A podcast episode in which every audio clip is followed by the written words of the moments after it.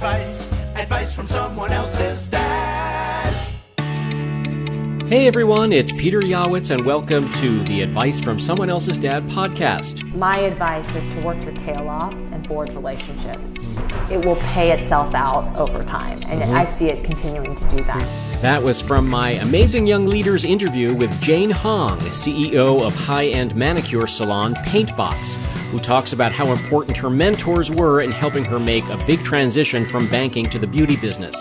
We'll hear more of my interview with Jane in this episode. I'll also be answering your workplace questions along with my favorite HR pro co host, Jamie Steele. Finally, I'll read one of your workplace nightmares. If you'd like to ask a question or share one of your workplace nightmares, call us at 347 857 7294. 347 857 7294. You can also go to someoneelsesdad.com slash podcast and submit a question anonymously, or simply email at questions at someoneelsesdad.com. First, let's check in with Jamie Steele, my HR Pro co host, to talk about some workplace issues on our mind this week. I'm great, Peter. Always How are you? I wouldn't expect anything less. I am great. You know, I, I, I couldn't wait to talk to you this week because I had a very interesting training session the other day. I was doing a seminar for some entry level professionals, and one young fellow came up to me and he was concerned about how to navigate his career, which is just starting, uh, because he had some health issues. He said he has issues with anxiety, plus he has other issues that affect his intestinal tract, and he didn't want to get into too many details with me, but he said in the past it has taken him out of work when he had an internship for a couple of weeks, and also when he was in school for more than that.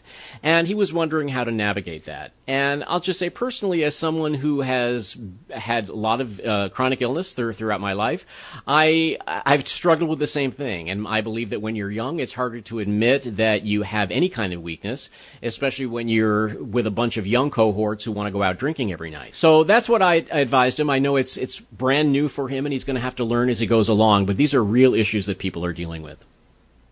Absolutely. That's a, well, first, I have a ton of empathy for that person because uh, I haven't personally dealt with health issues that have affected me at work, but um, I have family members who've dealt with very um, grievous health issues at different points in time and have needed to have the support of their manager. So, first, just empathy, just 100%. Yeah. Uh, the second thing I would say is, when you accept a job and you know that you're going into a job and you have health issues that may affect your ability to perform um, the functions of your job to the ability that any company might set as their standard. I would always, like you said, talk with a manager, but also seek out HR. So um, every HR person should be familiar with the American Disabilities Act, and it, you'd be surprised at how many things that affect you physically can fall underneath that. And so it's a good opportunity to have a conversation and say, "I'd like to talk to you about what's happening with me um, and and what might affect my performance."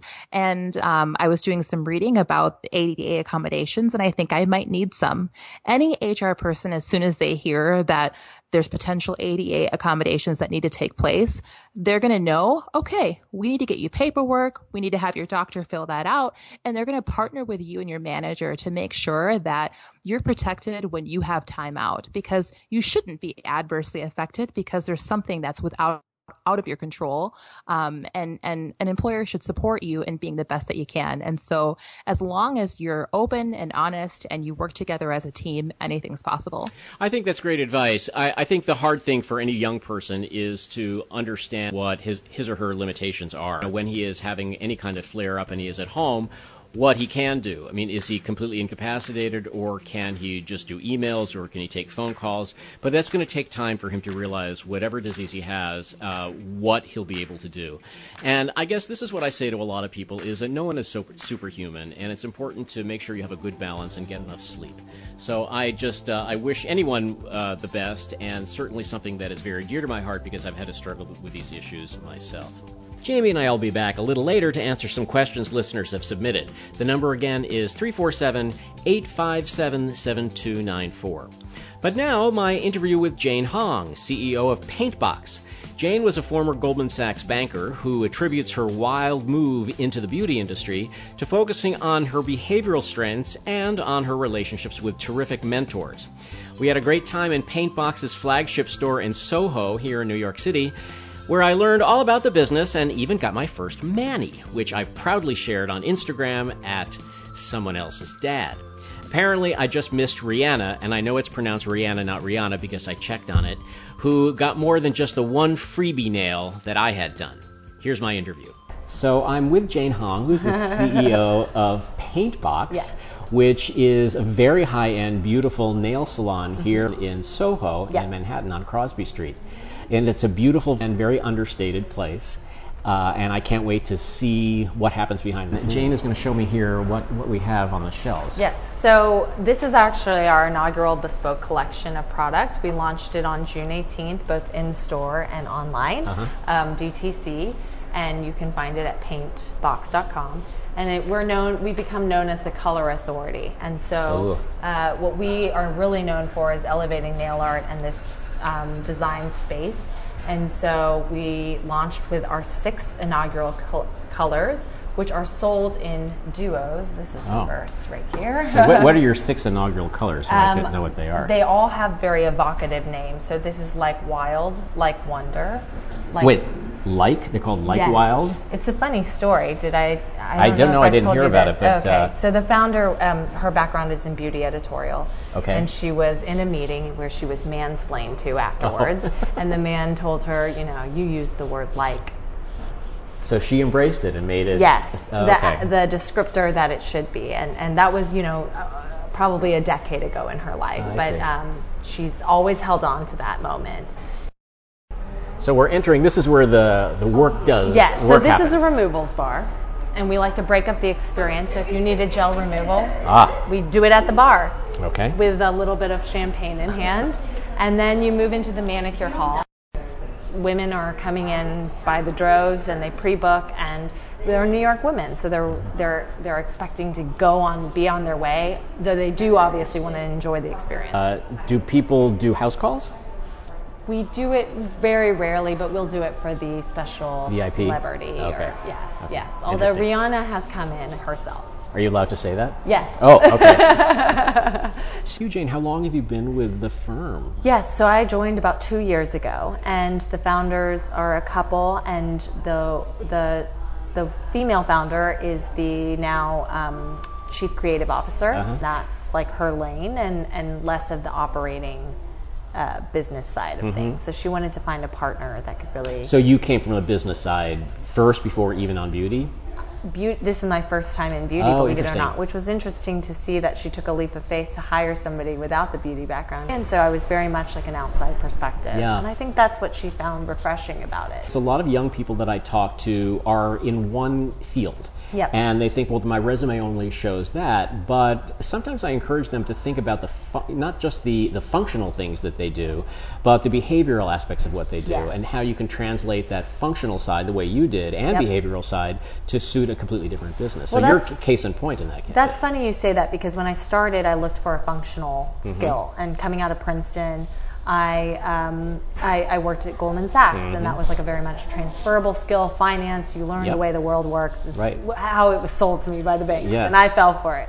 But it was true. And then when I realized I wanted to learn more about retail and pivot out of the finance world, I went to business school. Mm-hmm. And that's when I actually realized behavioral, uh, that, that experience mattered to some extent, maybe even more. Sure. And, you don't know it when you're young what your You do behavioral strengths are. You do not, and you you don't even. I, you know, I looked at my core classes my first year, and I said, "Oh, communication." like you know, like blew it off. Yeah, of course, that's what I did too. And look what I ended up I know. and the funny thing about it all was it was the hardest class for me. Mm-hmm. And it's because I came out of an analyst role Yep. where I was obviously hustling and working a ton, but I was very managed. Mm-hmm. And all of a sudden this you know trajectory was putting me on a path where I was going to manage. Right. And and that was totally different and new for me and I I didn't know how important all that would matter and I thought, "Oh, I'm a gregarious, affable person. It should be no problem." And then you learn, wait, communicating in a business sense. If you were talking to some young people graduating from Princeton, Yeah. or even people who might, who might have gone through a two-year analyst program at a Uh-huh. bank the way you did, and then maybe gone to business school. What um, I don't want to say life lessons as much as experience lessons or empowerment lessons would you give? Um, I would say in your first job, it's a well, at least for me, and I think for most people, it's a bit of an awakening, right? Yep. You switch from college, which is Yep. a whole different other thing, Yeah. to this, and and my advice is to work your tail off and forge relationships, Mm-hmm. and they will, they that will, I mean, it will pay itself out over time, and Mm-hmm. I see it continuing to do that. My Goldman bosses are still very good friends of mine. Nice. Uh, they're still mentors. They came in, you know, with their daughters. Oh, so they're women. They're Uh, both- no, they're men. Oh. They're all men. Oh, Yes. oh, wow. Which actually taught me a whole different thing because Yeah. I thought I was working in a boys' club, and to see this whole movement of all this stuff happening is so different because I felt like very safe in the space that I worked, and Uh-huh. I felt very supported, and they fought for me in a way that I don't think I've been fought for. Very since. nice. And so, uh, and I think it's because it was so, and that this is honestly the management skill that I've taken away from Mm-hmm. it. If you, I, I, you know, you had to work really hard. It was sort of sink or Mm-hmm. swim. But having worked that hard, they knew it and they rewarded it. How about uh, the empowerment side?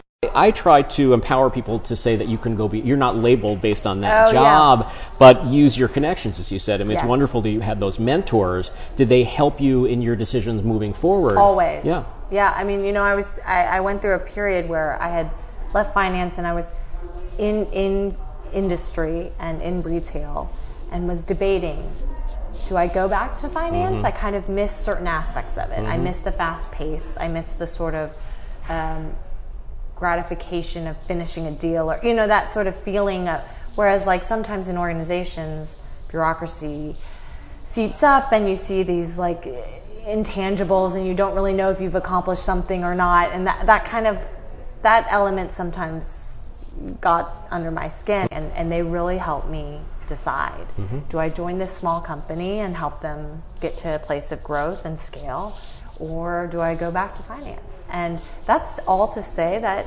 i was shocked that finance was still an option you know, being out of the game for so long, I think people found my skill set diverse and interesting. When you work really hard and you forge those relationships, they become invaluable and they can help you later on as a mentor talking through ideas.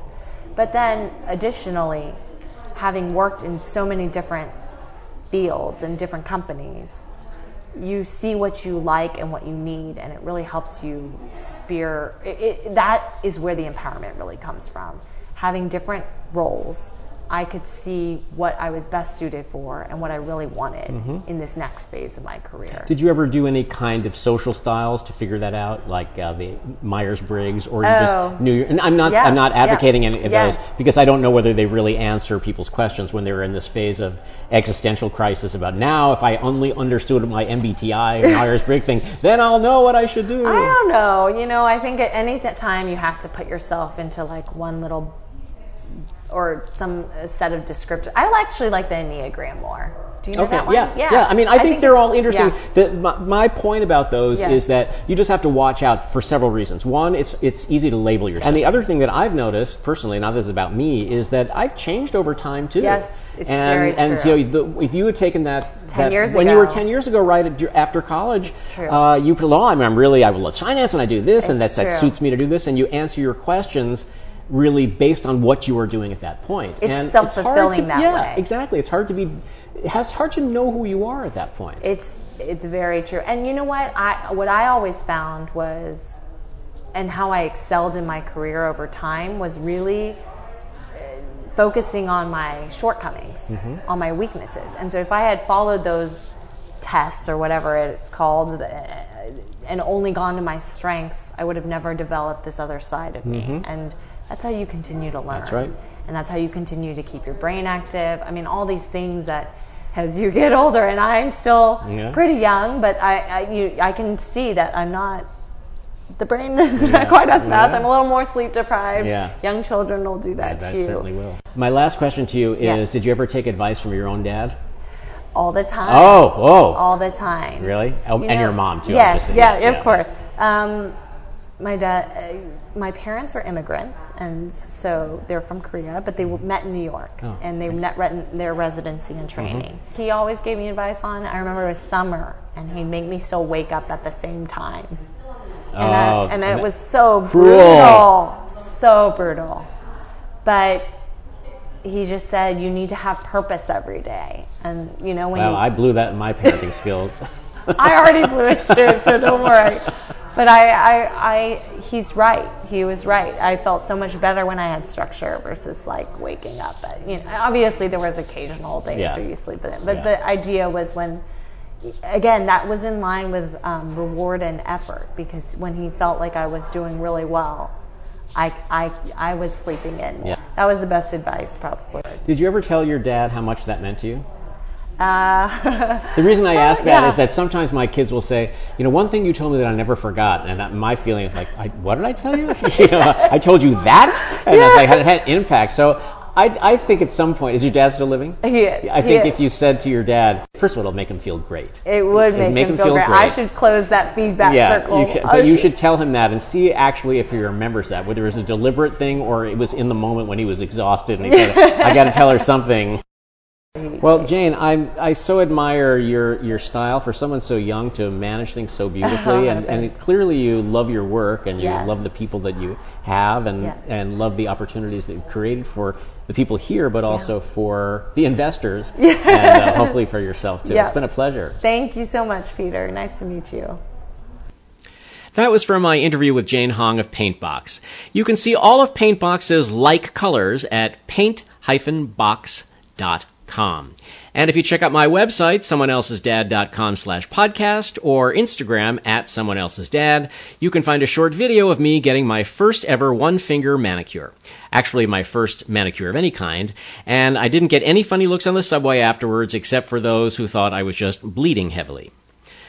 Up next, Jamie and I answer your workplace questions. Our number again, 347-857-7294. This is advice from someone else's dad. I'm Peter Yawitz with Jamie Steele. Here's our first call. I have a question on sponsor versus mentor. Uh, the question is, you know, um, when you are looking to kind of advance your career and looking for someone to mentor you or perhaps um, be a sponsor for you, one, can you please tell me, either you or Jamie, tell me the difference between the two and which one is more valuable?